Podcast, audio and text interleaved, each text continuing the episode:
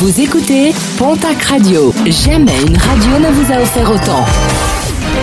L'information locale à 9h, c'est sur Pontac Radio. Bonjour Jean-Marc Courage Sénac. Très belle matinée. Chute mortelle dans la nuit de lundi à mardi à Dax. Un jeune homme de 19 ans a chuté du septième étage d'un immeuble lors d'une soirée entre amis. Quatre personnes qui participaient à cette soirée ont été placées en garde à vue avant d'être remises en liberté. Une autopsie est prévue ce mercredi. La piste de la chute accidentelle est pour l'heure privilégiée.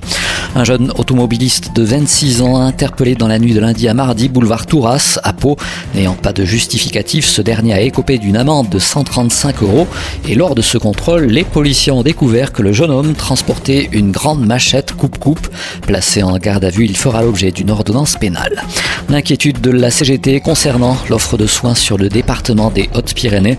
La section santé et action sociale du syndicat dénonce les annonces de fermeture de lits et de services dans les différents établissements de santé du département et les réponses ou le manque d'informations apportées par l'agence régionale de santé ne les rassure pas. Le syndicat demande l'ouverture d'une table ronde sur le sujet et devrait appeler prochainement à la mobilisation. En sport, basket, discussion prolongée à l'élan béarnais.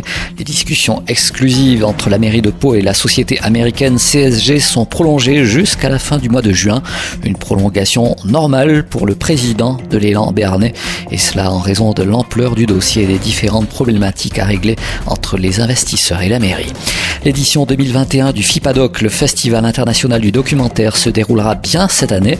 Reporté l'an dernier en raison de la crise sanitaire, il se déroulera du 12 au 17 juin prochain du côté de Biarritz.